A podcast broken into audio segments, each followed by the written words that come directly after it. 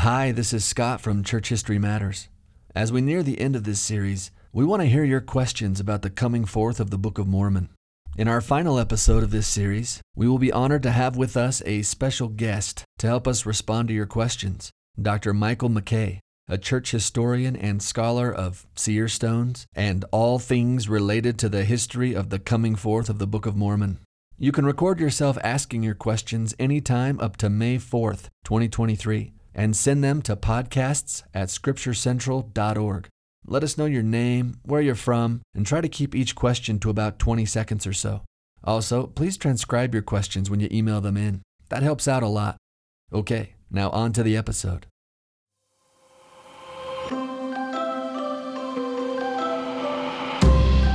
What would you say if somebody told you that a 23 year old farm boy dictated to a scribe a sacred text of 531 pages while looking down at stones placed in the bottom of his hat? And what would you think if they then told you that this book was dictated and written in one pass from beginning to end in approximately 60 days without any punctuation and with little to no revising? And what if they then showed you countless examples of how this book contains a high degree of literary and Semitic complexity, suggesting highly skilled and detail oriented authors who wrote in ancient Hebrew writing forms? Would you be open to accepting the proposition that this book was the product of a genuine miracle? If so, you're not alone. And if not, you're also not alone. In fact, several alternative naturalistic theories about the Book of Mormon's origins have been put forth by those who reject the possibility of the miraculous. In today's episode, we examine all of this the speed of the Book of Mormon translation, the complexity of the text itself, and the naturalistic theories of the Book of Mormon's origins. All of this and more coming your way on today's episode of Church History Matters, a podcast of Scripture Central. I'm Scott Woodward, a managing director at Scripture Central, and my co host is Casey Griffiths, also a managing director at Scripture Central. And today, Casey and I dive into our fourth episode in this series, dealing with the marvelous, shocking, and utterly unique story of the coming forth of the Book of Mormon. Now let's get into it.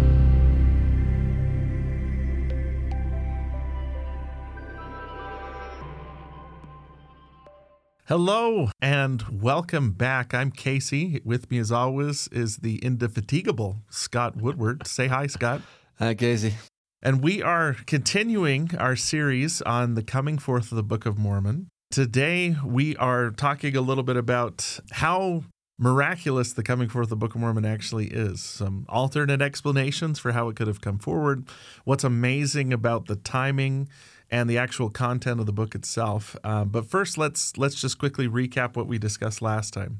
Yeah, okay. So, in our last episode, we talked about the supernatural nature of the translation. Uh, we discussed how Joseph had grown up in a New England subculture where many people, uh, including his own father, believed that divine knowledge could be revealed through objects such as rods and stones similar to what had been done in biblical times. Yeah. Uh, we touched on how Joseph had come upon or been led to two separate seer stones even before he had received the plates and the Urim and Thummim from Moroni. In fact, it's probably as early as 1822. After his encounters with Moroni, uh, we talked about how Joseph soon learned to use his gift of seeing the unseen for the higher purposes of doing God's work, primarily in translating ancient scripture. And in that regard, we, we discussed several of the first and secondhand accounts of those who were involved in, witnessed, or were otherwise closely associated with the details of the process of the Book of Mormon translation. Yeah. And the picture that emerges as we talked about that, and as you look at the historical records, the, the picture that emerges from their collective accounts is that Joseph translated, uh, his favorite phrase was, by the gift and power of God in the following way. Uh, the earliest accounts state that he would place the Urim and Thummim, uh, the Nephite interpreters that came with the plates, at the bottom of his hat. We pointed out that much later recollections state that instead of the Urim and Thummim, uh, he would sometimes place his dark colored seer stone into his hat. Yeah. Next, we know he would put his face up close to the hat to block out extraneous light, and then writing would begin to appear in English, which Joseph would then read out loud to his scribes, who would then write it down. And if it was written correctly, then that writing would disappear and more writing would come. And so it would go. They would often take breaks after dictating for hours and hours. And then uh, witnesses will say that when he comes back, he could pick up right where he left off without having his scribe read back anything to him. He never had any outside books or manuscripts or reference materials with him. And the plates themselves were usually nearby on the table, wrapped up in a linen cloth. He apparently, according to the witnesses, didn't need to look at the plates, only looking at the Urim and Thummim in the hat, the seer stones, would be sufficient. But the plates always seemed to have needed to be nearby for some reason, maybe giving Joseph something to focus his faith on. Yeah. But Joseph certainly, even by the time the Book of Mormon production was done, he could not read Reformed Egyptian, but he could read English as it came through the stones. And so uh, he never needed to look at the plates, but they needed to be nearby. Yeah. Was that okay review of last time? Anything you want to add? Good summary. Yeah, just that there's multiple witnesses of this process. They all unanimously agreed this is miraculous, Yeah. including those that were later critical of Joseph Smith mm-hmm. and the church, like the Whitmer family. Yeah. And so that's one important thing is that this isn't something that just appeared out of nowhere. There were people that were there and witnessed the translation process and saw how the Book of Mormon came into being. And those people need to be taken seriously. Even if they don't all agree in the minor details, they agree in the major theme, which is it was a miracle. Yeah. So today we're going to deal with some big questions. Um, first, what's the timeline of translation? Let's put this whole thing together. Second, what is it about the text of the Book of Mormon itself that denotes some kind of greater complexity? And finally, there are some people that would propose some naturalistic explanations for how the Book of Mormon came into being. What are those theories and how well do they hold up? So let's dive first into timeline. And Scott, you're going to take the lead on that. Go right ahead. Okay. Well, yeah, let's talk about what we know uh, about the timeline of the translation of the Book of Mormon. Uh, and for the research on this, we need to give credit to the very careful, meticulous work of our friend Jack Welch, or John W. Welch, as his name shows up in the publications. Mm-hmm. He's actually got two fantastic articles on this. Uh, the first is called The Miraculous Timing of the Translation of the Book of Mormon. Uh, it's actually part of a book piece that was a book length volume that uh, he edited called Opening the Heavens, Volume 2, published in 2017. And uh, in that article, it's over 100 pages long. It's got all of the firsthand accounts of every witness. And from that, he pieces together the timing. And then one year later, he published another article in BYU Studies called Timing the Translation of the Book of Mormon Days and Hours Never to Be Forgotten. And in this one, he says he wants to be even more careful and really pin down all the anchor points of what we know, and then to summarize within a very small margin of error how quickly did Joseph translate the Book of Mormon. So let's draw on that work and talk about that. Yeah. Here's a few anchor points that he points out. And he's actually got it charted out super nice in that second article, that 2018 article, which is very helpful at kind of at a glance, day by day. What we know is that after the 116 pages of manuscript were lost back in June of 1828, and Joseph lost his ability to translate, lost the, the instruments of translation for a time until September 22nd, 1828. And then we know he doesn't translate much even after he receives those instruments back and the plates back from the angel Moroni after his season of repentance. We don't have any record of him using that for translation until March of 1829. Mm. It appears that Emma helped briefly. There's evidence that Emma helped with Mosiah chapter 1. They would have picked up right where the book of Lehi left off in Mormon's abridgment. Emma appears to have helped with that, and that's it. Then, April 5th, here's a concrete anchor point with historical documentation. April 5th, Oliver Cowdery arrives in Harmony, Pennsylvania. This is the first time Oliver and Joseph had met. Uh, Oliver had been involved with Joseph's family as a school teacher back in Palmyra. He'd heard all the stories. He'd finally asked Joseph's family about it, especially his dad, who finally told him what had been going on with Joseph. Oliver prayed about it, was convinced that God wanted him to be a scribe. So he goes down from Palmyra to Harmony with Joseph's brother Samuel. And April 5th, they meet for the first time. Two days later, Oliver begins working as Joseph's scribe, picking up, we think, in Mosiah chapter 2. Mm. April 7th, 1829, they begin. And a few other anchor points we have that give us a sense of the speed for sure is May 15th. We have the restoration of the Aaronic priesthood is going to happen that day. They were reading uh, or translating in 3rd Nephi around when Jesus comes to the Americas. Remember in chapter 11 where he calls Nephi up and gives him authority to baptize and then gives others authority to baptize. Yeah. This is going to spark the question in the mind of Joseph and Oliver about the authority to baptize, in which they go into the woods near Joseph's home there, pray, and John the Baptist will appear to confer that authority. Well, we know that's actually May 15th. And so we have April 7th, they start in Mosiah 2. And by May 15th, they're already in 3rd Nephi 11, 12, 13, 14, 15, 16, 17, 18, somewhere in there. So we know that they're flying. They are flying, Yeah. zipping through the Book of Mormon. Jack Welch estimates somewhere between eight and 10 pages per day, which is phenomenally fast. Given that, uh, you know, I, I remember Elder Maxwell was telling the story about this. He said that he asked the Japanese translator of the Book of Mormon, someone who spoke both languages fluently, English and Japanese, and was commissioned by the church to translate the Book of Mormon from English to Japanese. He had research assistants and whatever technology he needed. Elder Maxwell asked him, he said, on, a good day, how many pages a day can you do of the Book of Mormon? And uh, this Japanese translator said, on a good day, I can do one page. I can do one good page. Mm. Eight to 10 pages a day. This is remarkable. A blistering pace. Yeah. We know that another anchor point is, let's see, May 25th, when Samuel Smith was baptized. He had come down to Harmony to check up on the translation. And by that point, uh, Jack Welch estimates that they were in Ether, chapters 1 through 3. Then we have on the 31st of May, uh, Moroni 9 and 10 and the title page were translated. June 1st, Joseph and Oliver pack up, move from Harmony to Fayette, New York. They'll arrive in Fayette a few days later. And then on the 11th, here's an important anchor point the 11th of June, the copyright form was filed in the United States District Court for the Northern District of New York using the full title page as the title of the book on the copyright form.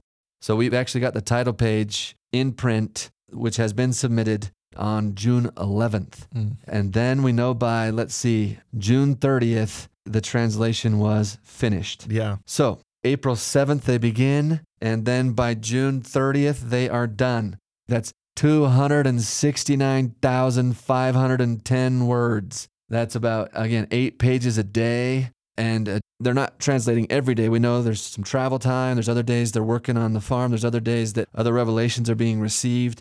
And so, given everything we know, Jack boils it down to about 60 working days at eight pages a day, 269,510 words. This is a blistering speed. This is a miraculous pace. Yeah.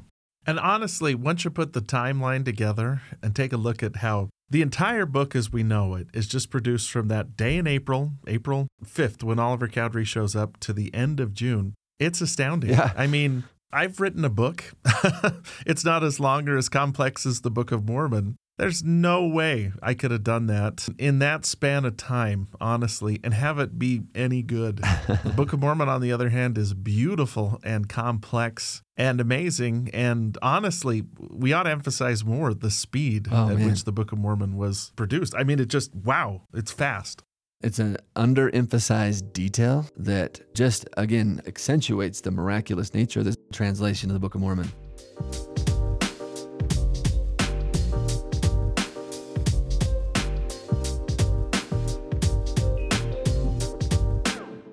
Just for perspective, here's a few books that some of our listeners might know about and how fast it took to write or translate them. Mm-hmm. Let's do the King James Bible. How about that? King James Bible took 47 scholars, theologians, and clergymen about seven years to translate from early Hebrew manuscripts and Greek manuscripts to get the entire King James Bible about seven years. Mm. LDS Spanish triple combination.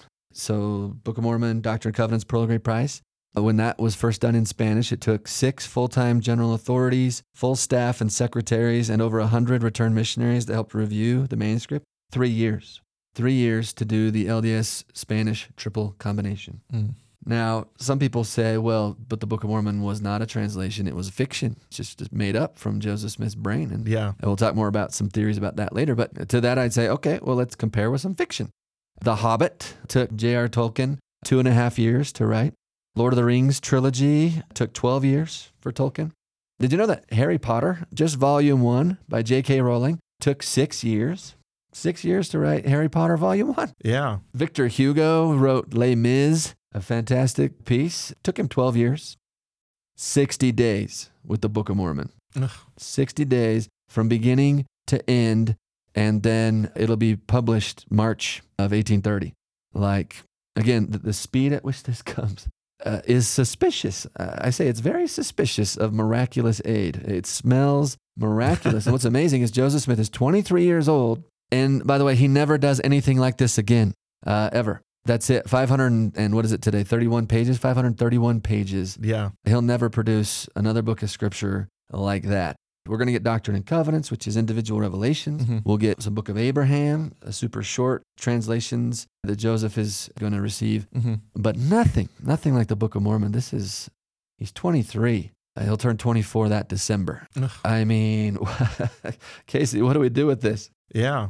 You and I work with a lot of 23 year olds, right? And I remember what it was like to be a 23 year old. Yeah. Especially, you know, the students we work with are at least high school graduates. But for them to produce a coherent four to five page paper, Oh, you know, is pushing the limits of what they can do. I know. Yeah. Uh, to produce a 531 page book is astounding. So I think age is another factor too that we need to take into account. He's young. Yeah. He's so young. He doesn't have a lot of training or education. And we're not on the bandwagon of saying Joseph Smith was uneducated his whole life. No. He becomes very well educated. No, yeah. But he does this at a point in his life when he really shouldn't have the intellectual faculty to be able to do so. Yeah, and just so thinking about the speed and his age is one thing. Then you actually start reading the book, and my goodness, the literary complexity of this book. Yeah. Let me, let me just throw out a few examples. Uh, there's so many we could talk about. Let me just throw out a few that I like to highlight. Uh, one is geographical complexity of the Book of Mormon. hmm There's a perfectly consistent internal map in the Book of Mormon with elaborate description, geographical descriptions of cities and their their spatial relationships to each other. I think there's over 120 specific places, but they're brought up over 500 times. Some of our colleagues from BYU, Tyler Griffin and, and others in the animation department at BYU, have actually put together a quite impressive internal map that's featured at Book of Mormon Central that just shows, again, the absolute internal logic, coherence, and consistency of this map. hmm You can overlay the entire story of the Book of Mormon on this map that's recreated from the text of the Book of Mormon, and everything plays out with perfect spatial consistency. It's amazing. Yeah. Another complexity is the chronological complexity. There's three different time systems in the Book of Mormon. There's the time since my father left Jerusalem. There's the time since the reign of the judges, and there's the time since the sign of the Savior's birth. hmm There is never a chronological error in the sequence of the Book of Mormon as it continues to drop very innocuously, just these little uh, references, little time anchors throughout the whole text of the Book of Mormon. And there's never a chronological inconsistency. Mm. He's going eight to 10 pages a day. He's got a scribe he's dictating to. He's looking at rocks in the bottom of his hat. And for someone to say that he's just coming up with this in his head would require a, a superhuman memory and ability to keep dates and places in check, right? And in perfect consistency with each other and remembering what he's done. Yeah. What year was it? And now what year should it be? And add to that the complexity of the storytelling. In some places, there's some parallel narratives. There's flashbacks, like in the book of Mosiah from land of Zarahemla. Meanwhile, what's going on in the land of Lehi Nephi? And there's this flashback to King Zeniff and Noah and Limhi. We get the story of Abinadi. And again, all the dates are perfect, even in the flashback. They build back up to the moment of departure before the flashback. Yeah. Let me throw in another one. The uh, the outline of the book of Ether is a fantastic one. The literary foreshadowing of Ether chapter one. If you'll go and look at verses six through thirty-two, you'll see very boring verses. Uh, verses that say things like, "And Corianton was the son of Moron, and Shiblon was the son of Com, and Corianton was the son of Amnigaddah, I think is how you pronounce it. now, as boring as that is, right, at first glance, that just seems like a humdrum, spiritually worthless litany of people who beget other people. Yeah. But it turns out, upon closer examination, to be an actual narrative outline of the entire book of Ether. Mm. So, what ends in verse 32 of saying that Kib was the son of Oriha, who was the son of Jared, then Moroni, who's abridging this story, starts telling the story of the history of the Jaredites in reverse order, exactly backwards, and tells the story using those names as the spine, kind of the narrative spine, to then fill them in with all kinds of interesting details. So To anyone who wants to say Joseph is pretending to translate, I would just say, all right, try this little challenge. Pretend to translate an ancient record while staring at two rocks in the bottom of your hat, and then rattle off 31 generations of uncommon names to your scribe. And then recount the story of those 31 names in reverse order, starting at the last person you mentioned, and then tell the story backwards until you get to the first person. And you can't peek, and you can't ask your scribe to tell you the name again. And you have to provide rich historical, geographical, faith promoting details all along the way hold all that in your brain as you're going. I mean, so geographical complexity, chronological complexity, narrative complexity. And we haven't even talked about Hebrew complexity, right? Semitic complexity. Should we talk about that, Casey? What do you think? Should we should we venture into those woods? Let's venture into those woods, but before you do that, I want to point out one other just real simple thing. Yeah, yeah. He is not writing this, he's dictating it. and on the one hand, when you're writing and you can go back and look over things, you can start to produce complex things. On the other hand, I can't imagine dictating something as complex as the Book of Mormon. Emma Smith says he never reread, he never asked for things back. He would get up and take breaks and then come back and start dictating almost in mid sentence. Yeah. That is just another thing that we sometimes overlook is that all this complexity is also found in a work that is dictated to Oliver Cowdery, and Oliver Cowdery writes it down. So it's one thing to say he could have written something as complex as this, but when I'm dictating, you know, without any script written down beforehand, almost all of us will tend to start to talk in circular phrases or make mistakes or say, oh, I can't remember, did I already say this and move back? Yeah. Just the fact that the Book of Mormon was dictated and it's as complex as it is is miraculous. Yeah.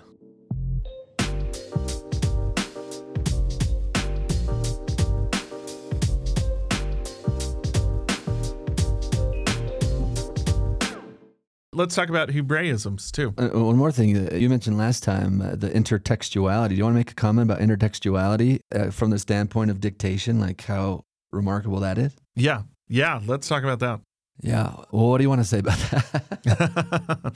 you mentioned last time there's quotations, right? You'll get quotations in like the book of Helaman that quote King Benjamin's speech, which happens hundreds of pages earlier, right? Yeah. There's a lot of those in the Book of Mormon. There's a lot of people quoting previous people and getting verbatim quotes or even just little phrases or snippets. Yeah, the memory that that would require. Again, is superhuman. Uh, anything else about intertextuality you want to say? That's just a thought. Well, I mean, a, a, glaring case of intertextuality is mm-hmm. Isaiah. Mm-hmm. Mm. A lot of people criticize the Book of Mormon because there's so much in it from Isaiah. But to say that Joseph Smith was memorizing these huge passages of Isaiah and then dictating them without mistake in as short a period of time as the Book of Mormon was dictated is really astounding too. Like, if we're getting into the supernatural either way we go, if we're trying to say Joseph Smith was making it up, he had supernatural abilities. If we're saying it's a revelation from God, he had supernatural abilities. Yeah. There's just not an easy way to explain where it comes from without bringing in the supernatural at some mm. point. Amen. Okay, let's talk about Hebraisms. Hebraisms are Let's define them as literary features that are typical of ancient Hebrew language, uh, literature, or culture. Mm-hmm. And in the Book of Mormon, there are at least 50 different types of poetic, grammatical, or literary Hebraisms that have been identified.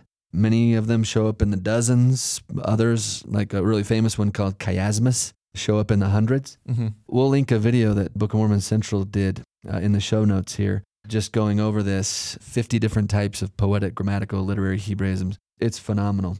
Things that, you know, like repeated alternates, uh, infinitives, plural amplification, parallelism of progression, merisms, construct states, uh, metonymy, but the most famous one that I think uh, some of our listeners might be familiar with is chiasmus, which is a pretty remarkable type of Hebraism, right? Where mm-hmm. where Hebrew prophets would use a poetic balance, right? They would give an idea A and then idea B, and then they would repeat idea B and say idea A again, and kind of this nice mirrored parallel structure. The easiest chiasmus to recognize is when Jesus says, He that finds his life shall lose it, and he that loses his life for my sake shall find it, right? You see the find, lose, lose, find. Mm-hmm. A, B, B, A. And the thing in the middle is usually the most important thing. That's the, that's the major point, right? Is the, the middle idea. So in this case, it would be losing your life for the sake of Christ. And so that's a really simple one A, B, B, A. But they can get really complex. They can go A, B, C, D, D, C, B, A. Actually, our very own Jack Welch on his mission, there's, okay, we're, we're going to post another on the show notes here, another video where Jack Welch talks about on his mission when he first discovered chiasmus in the Book of Mormon, a remarkable story that's worth your time and listening to and, and reflecting on it. And then Jack has made this his life's work to look at chiasmus in the Book of Mormon, among other amazing things he's done. And he's really just shined a light. Uh, the, the most complex one is in Alma 36.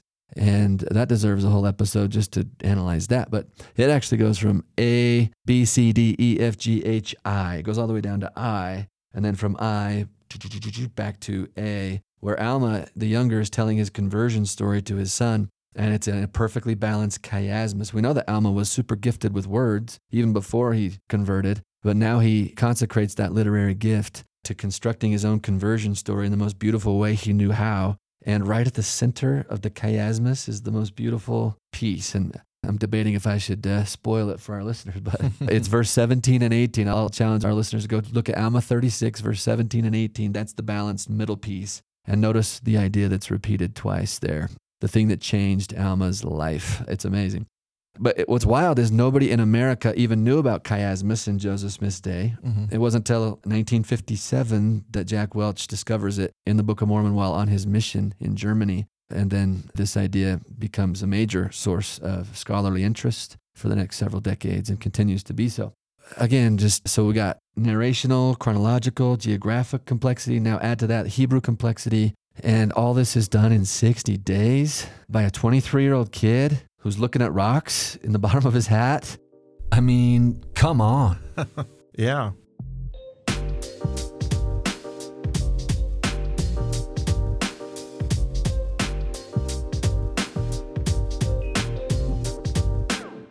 So, Casey, are there any other explanations out there about the origins of the Book of Mormon? Yeah. Because there's people out there that don't believe in this kind of thing, right? Yeah. There's people who don't believe in the miraculous, whose life premises don't allow for divine dictation through rocks by 23 year old farm boys. Uh, they say that surely there must be some alternate production narrative that can account for the origins of the book. Yeah. So, what's out there? Can you give our listeners maybe a, a brief outline of what some thinkers have come up with? Yeah.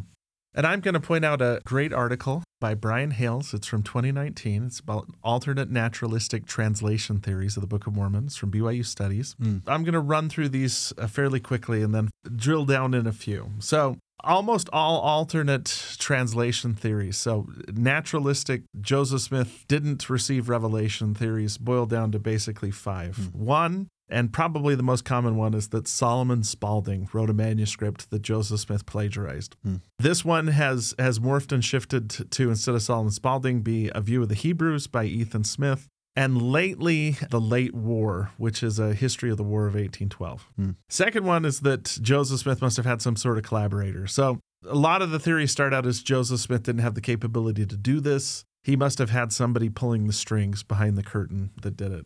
Third one is that mental illness expanded Joseph Smith's abilities to write the Book of Mormon. So Joseph Smith had some sort of manic episode that allowed him to run on higher octane fuel than we normally do. Okay. Uh, number four is that Joseph Smith went into some kind of trance state and wrote in what we called automatic writing. And then, interestingly, a lot of opponents of the Book of Mormon have circled back to saying, well, Joseph Smith was a genius. That's the only way to explain the Book of Mormon. So the arc is that they start out saying Joseph Smith was too dumb to have done this. What's an alternate explanation? Hmm. To where we get to the point to where most modern opponents of the Book of Mormon are saying Joseph Smith must have just been a genius. Mm-hmm. How else could he have done this? Hmm. So let's walk through each one, okay? Starting with the one that gets the most currency, which is the Spalding theory. Hmm. So this is by far the most popular theory that shows up in the 19th century. Apparently, there's a reverend named Solomon Spalding who writes some kind of book about an early American civilization that's linked to the Book of Mormon. Hmm. And the reason why this one worked so well and gained so much press was because the manuscript was lost. Nobody knew where it was. And so you could basically project anything you wanted to onto the manuscript and say, yeah, Joseph Smith just stole from this. Now, the theory was dealt a major blow when the manuscript was found. In 1884, It was found in Honolulu, Hawaii, of Wow. all places. And actually, that is the name of the manuscript when it was discovered. It's called Manuscript Found. Hmm. So today, I mean, the only organization that actually publishes Solomon Spalding's work is BYU Ironically. because it's been so thoroughly disproved. But here's just in a nutshell some of the problems. The manuscript found, Solomon Spalding's work, is 50,840 words. That means it is less than a fifth of the actual length of the Book of Mormon. Hmm. You've still got to come up with four fifths of the Book of Mormon, even if you're saying he plagiarized from this. Hmm. The writing style and the composition of the two books are really, really different. For instance, the Book of Mormon follows this kind of King James language, Hmm. the Spalding manuscript does not. The Spalding manuscript and the Book of Mormon don't have similarities in their storyline. The Spalding manuscript is about a Roman galleon that gets blown off course and lands in the Americas. The Book of Mormon is totally, totally different from that. And honestly, most people, when they have the chance to look at the Spalding manuscript and look at the Book of Mormon, back off. Yeah. For instance, Gerald and Sandra Tanner, who have been like the top opponents of the Book of Mormon for a long time and written a lot of critical stuff about Joseph Smith, said, quote, We do have the original Spalding manuscript and the Book of Mormon, which do not appear to have enough in common to insist that the latter came from the former. Wow. So the worst opponents of the Book of Mormon have basically abandoned this. And when this was abandoned in the early 20th century, a lot of attention shifted to another book called A View of the Hebrews. Mm-hmm. A View of the Hebrews, written by a guy named Ethan Smith, who lived in Poultney, Vermont. And he wrote a book basically suggesting that certain Hebrews migrated to the Americas and there set up a, a civilization. Hmm. Well, that sounds familiar. That sounds familiar, right? And and one of the things that makes this one more compelling is that he is contemporary with Joseph Smith. He doesn't live that far away. At the same time, too, with all of these ones, I would say get a copy of the View of the Hebrews. Can you guess who the only people are that actually publish a View of the Hebrews? Is it us? BYU. Yeah, it's us. Yeah. And that's partially because if you read a view of the Hebrews, you start to notice immediately that there aren't any parallels, except for the idea that the ancient Hebrews may have been among the ancestors of the Native Americans. Hmm. A view of the Hebrews reads like a kind of thesis where he posits ideas and puts them out there. And another thing that that really pushes back against the view of the Hebrews is that Joseph Smith quoted it during his lifetime. He quoted it as evidence for the Book of Mormon in his lifetime. Mm. So, in the Times and Seasons in Nauvoo, June 1st, 1842, he actually quotes Ethan Smith saying, Reverend Ethan Smith of Poultney, Vermont, a highly respectable character of the church of Pitfield, said that, and then he quotes a view of the Hebrews, basically. So, if I was going to plagiarize from the view of the Hebrews, what I'd probably not want to do is draw attention to the view of the Hebrews, right? Yeah, yeah. But the two works, just like the Spalding manuscript when placed side by side, don't have any parallels other than the general idea is the same. Yeah. I mean, with all these, read them. I tell all my students, go get a copy of View of the Hebrews and read it and tell me if it's similar to the Book of Mormon at all. Yeah. Again, other than the general concept, no similarities. Hmm. Now, one that's popped up recently and gained some traction is a book called The Late War, hmm. which The Late War was a history of the War of 1812 written by a man named Gilbert Hunt that may have been in circulation in Joseph's day. By the way, the full name is The Late War Between the United States and Great Britain is the full name. Hmm. And this one gained a little press because two people basically said they had identified a number of parallels between the Book of Mormon and the late war. Hmm. Now, when that was examined closely, that kind of fell apart too. For instance, 75 of the parallels that these two opponents of the Book of Mormon had cited as similarities between the Book of Mormon and the late war were from the copyright page. Oh boy. So, not even a page that's part of the actual books themselves. Oh geez. The copyright page was a fill in the blank kind of form. And that's where 75 of their parallels come from.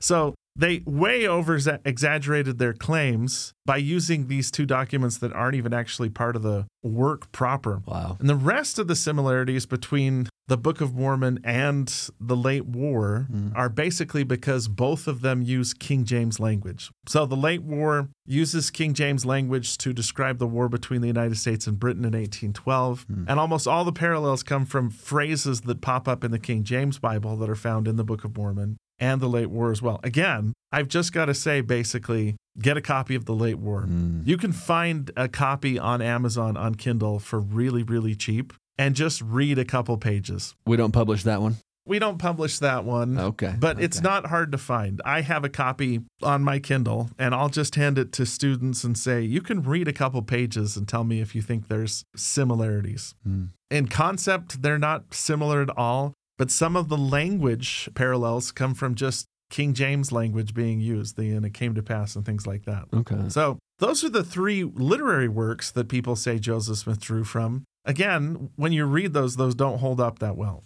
And so those would all come under the heading of the first criticism or the first alternate theory, which is plagiarism. Yeah, that he plagiarized it from somebody. and those yeah. are kind of the three. Yeah, those are the three suspects brought up every time. Okay. So plagiarism is number one. Okay.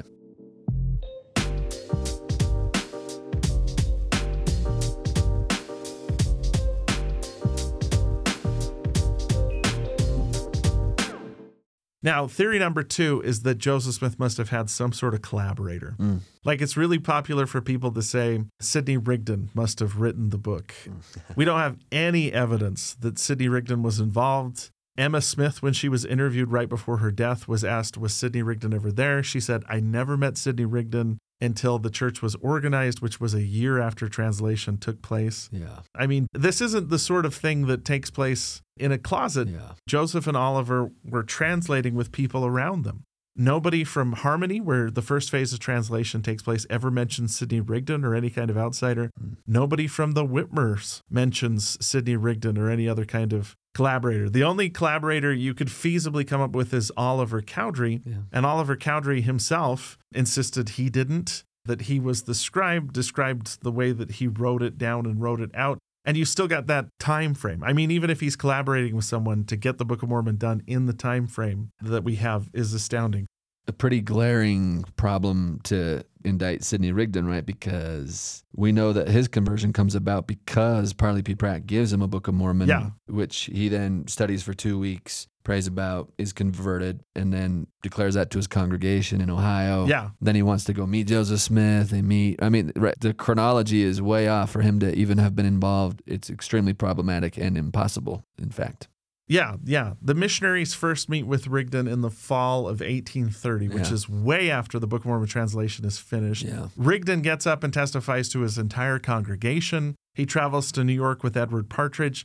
None of the people who knew Sidney Rigdon in Kirtland ever said he ever traveled east or had any kind of connection or spent any reasonable amount of time where Joseph Smith was while the Book of Mormon was being translated. So, Yeah.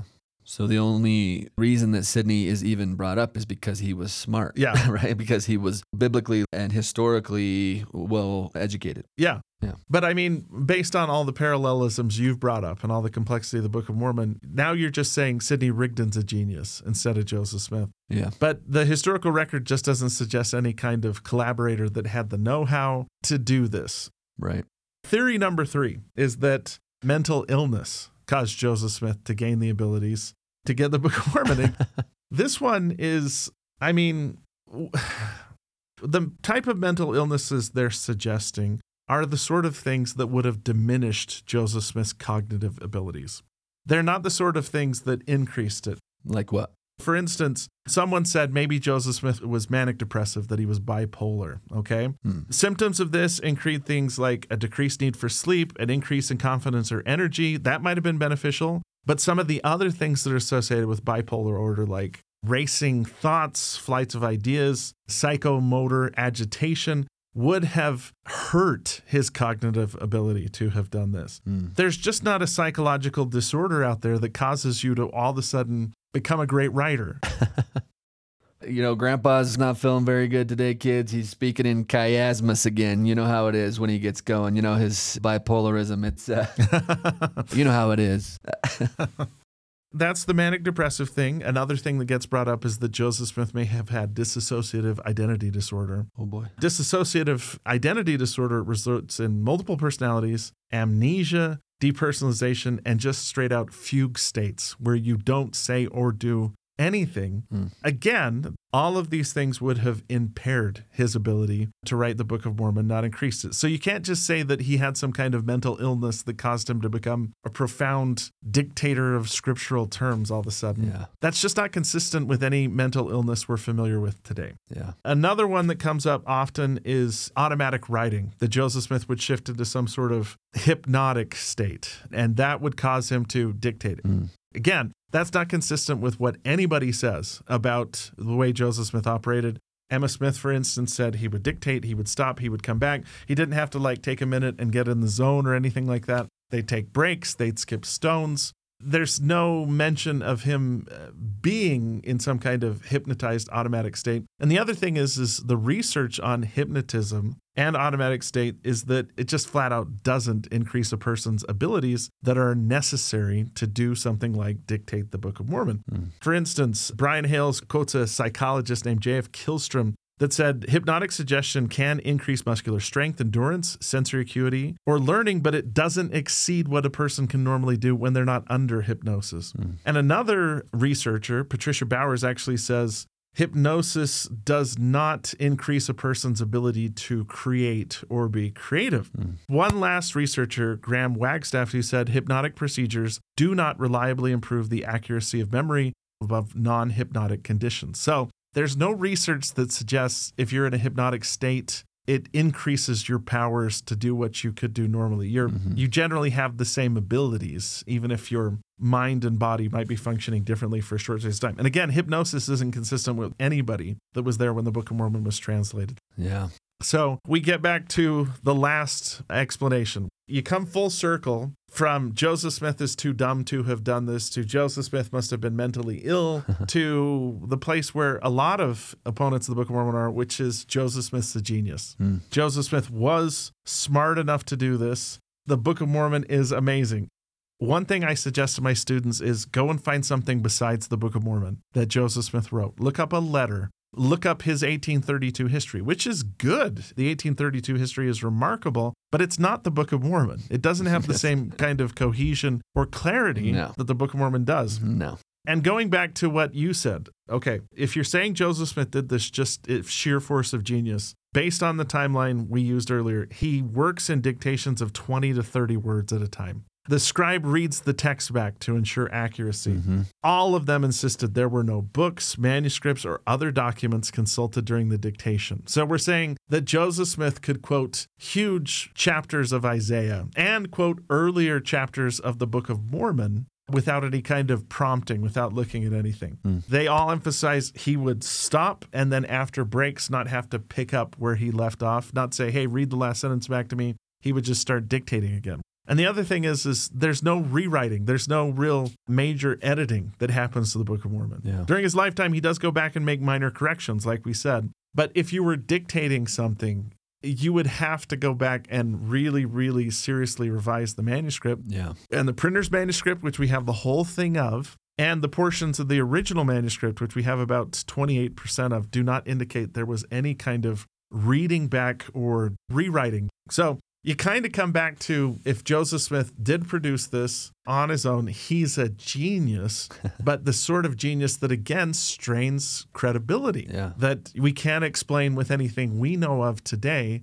So why not accept Joseph Smith's own explanation, which is that he wasn't a genius, that this was a supernatural process that he participated in? I mean, all the naturalistic explanations sort of fall apart, and you have to go back to saying, I don't know how he did this unless I accept some sort of supernatural explanation. Yeah.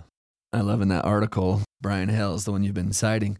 He says, you know what? Given the technology we have today, if anyone would like to give it a try, uh, you can do it. You don't even have to have a scribe. He says, use your smartphone. You know that little microphone button that you can push and like talk and, and do a text, voice text? He says, just push that. He says, here's what you would do using voice to text apps. Recite a series of text messages of 20 to 30 words each to a recipient who would then compile them to create a manuscript. To more closely emulate Smith's efforts, the text block should be consistently spoken in a vernacular that is different from the author's daily speech. Then, before hitting send, spelling and grammar could be corrected. We know some eyewitnesses said that when they would read it back, if it wasn't correct, it would stay. Sometimes spelling needed to be corrected, but then once it disappeared and the next text came, They never revised that other text that had already been written down, right? Mm-hmm. He says, Then once you send it, the sequence and the meaning of the sentences would not be altered. After repeating this sequence around 10,000 times to create a continuous string of words of about 270,000, the text would then be delivered directly to a publisher for typesetting and printing. You know, if you wanted to give it a shot, you know, if Joseph Smith was a 23 year old genius, then there's never been another genius like him who's ever lived that we know anything about. No one's ever been able to do this. Yeah. There's been some pretty creative people, some very smart people, some very gifted literary people who cannot do what Joseph Smith did. 60 days in your hat, 20 to 30 words at a time, about 10,000 times. And then what you say and what's been written down stands and goes to the publisher. And that's what we get. Yeah. So give it a try. If you think anybody could just do this, uh, what he did, Yeah. give it a shot. Either way, you either start out believing that it was amazing in a supernatural process, or you end up saying it was amazing in a supernatural process. Even if you're trying to explain it naturalistically, you just come back to that. There's no way that he could have done this. And can I take a moment and just quote the Book of Mormon here, too? Oh, yeah. The Book of Mormon itself sort of predicts this rush to come up with naturalistic explanations for it. Mm. This is Mormon chapter 8, verse 26. It says, No one need say that they shall not come, for they surely shall, for the Lord hath spoken it. Out of the earth shall they come, the words of the Book of Mormon, by the hand of the Lord, and none can stay it. And it shall come in a day when it shall be said that miracles are done away. Mm. So the Book of Mormon itself predicts that these naturalistic explanations are going to be used, but one of the purposes of the Book of Mormon is to prove that there still are miracles. Mm. And if the Book of Mormon is miraculous, then the Savior is miraculous. There's resurrection, there's divine power, there's atonement and healing, and all these things that assist and help people in their struggles with daily life. Yeah. So I totally understand why the early saints, when testifying of the restoration, would go straight to the Book of Mormon because when you examine closely the circumstances and the content of the book, it's a miracle. There's just no other way to really explain it. Yeah. And that's a wonderful verse. So that was Mormon 8 26. Yeah. And then there's the second Nephi 27, right in context of telling the story of the unlearned boy who's going to translate this book. He punctuates it by saying, I am a God of miracles. I am a God of miracles. He's not just saying that abstractly, he's saying that in the context of the coming forth of the Book of Mormon. Yeah. So, yeah, two places in the Book of Mormon testifies of this process itself, the time period in which it will come forth, and the attitude of many, as well as the very clear, deliberate statement that this is a miracle. Yeah.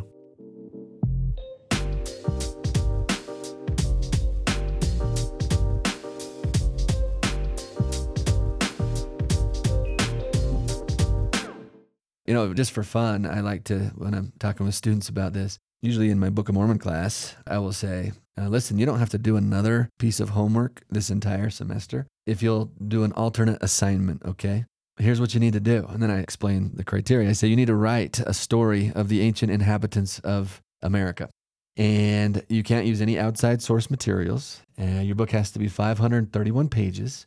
Of course, I'm doing this a little bit jokingly, but I just want them to show and say what the Book of Mormon is. and so I tell them that your book would need to have more than 500 references to 150 plus geographical locations, which are internally and spatially consistent. Need to have three different calendar systems, which are referred to consistently and without error throughout. You need to have efficient monetary system of weights and measures, uh, authentic legal cases, realistic warfare, 71 chapters on doctrine and exhortation, and 21 chapters on the ministry of Christ, clarifying and expanding upon but not contradicting biblical doctrine. and then just for fun, I challenge you to write one chapter, 77 verses long, that describes an extended allegory about tame and wild olive trees, which cryptically expounds upon the scattering and gathering of Israel throughout all time while agreeing absolutely with both true botanical principles and true biblical doctrine. One chapter, 30 verses long, which forms the most complete and complex chiasmus known in Scripture. Draw no attention to this fact, but let it be discovered about 120 years after you die. Throughout the entire book, uh, you must employ both ancient and original figures of speech. Similes, metaphors, parallel narratives, literary foreshadowings, oratory, typology, allegory, invent places which will later be discovered as real, Places like Nahom in the Book of Mormon Mm-hmm. introduce seeming anachronisms. I think that's the biggest criticism against the Book of Mormon is what about all the anachronisms? What about horses? What about barley? What about second and third Isaiah and these kinds of things? Yeah. Well, introduce some of these into your manuscript, which will slowly but steadily get authenticated over time. That's the interesting thing about the list of anachronisms in the Book of Mormon is that over time it's shrinking. In Joseph Smith's day, that list was very long. In our day, that list is shrinking. Mm-hmm. Do all of this, I tell my students, in approximately 60 working days with no punctuation and little or no review or revising, all while trying to provide for a family living in poor circumstances.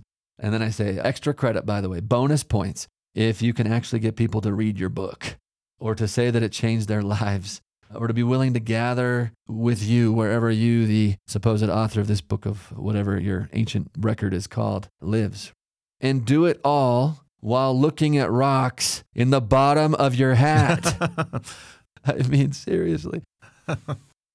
Given what we know about the translator, his age, his learning, all that, given what we know about the translation process, stones in his hat, mm-hmm. and given everything we know about its remarkable content, the complexity and the beauty, not to mention the spiritual convincing power of the text itself that actually changes people's lives, Mm-hmm. I submit in all soberness that we actually have a bona fide miracle. About as well documented as a miracle can be, right? Yeah. I'd also just add in one last thing, and this is my wrap up. Read it. I mean, read the Book of Mormon.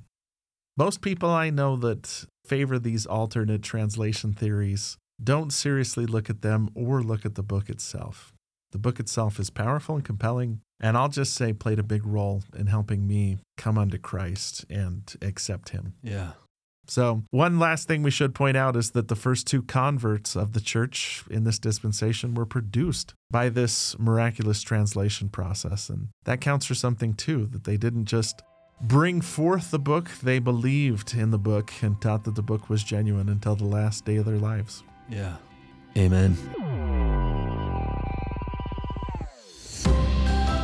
Thank you for listening to this episode of Church History Matters. Next week, we continue this series by discussing the three and eight witnesses of the Book of Mormon, which can be considered the final capstone to the story of the coming forth of the Book of Mormon. We'll consider why God would want Book of Mormon witnesses in the first place, and why three witnesses specifically, and then why eight additional witnesses after that. We'll also discuss the most common argument leveled against the Book of Mormon witnesses and how they themselves responded to this argument. Today's episode was produced by Xander Sturgill and Scott Woodward, edited by Nick Galieti and Scott Woodward, with show notes and transcript by Gabe Davis. Church History Matters is a podcast of Scripture Central, a nonprofit which exists to help build enduring faith in Jesus Christ by making Latter day Saints scripture and church history accessible, comprehensible, and defensible to people everywhere.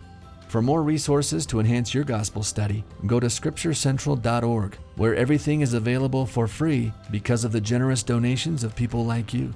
Thank you so much for being a part of this with us.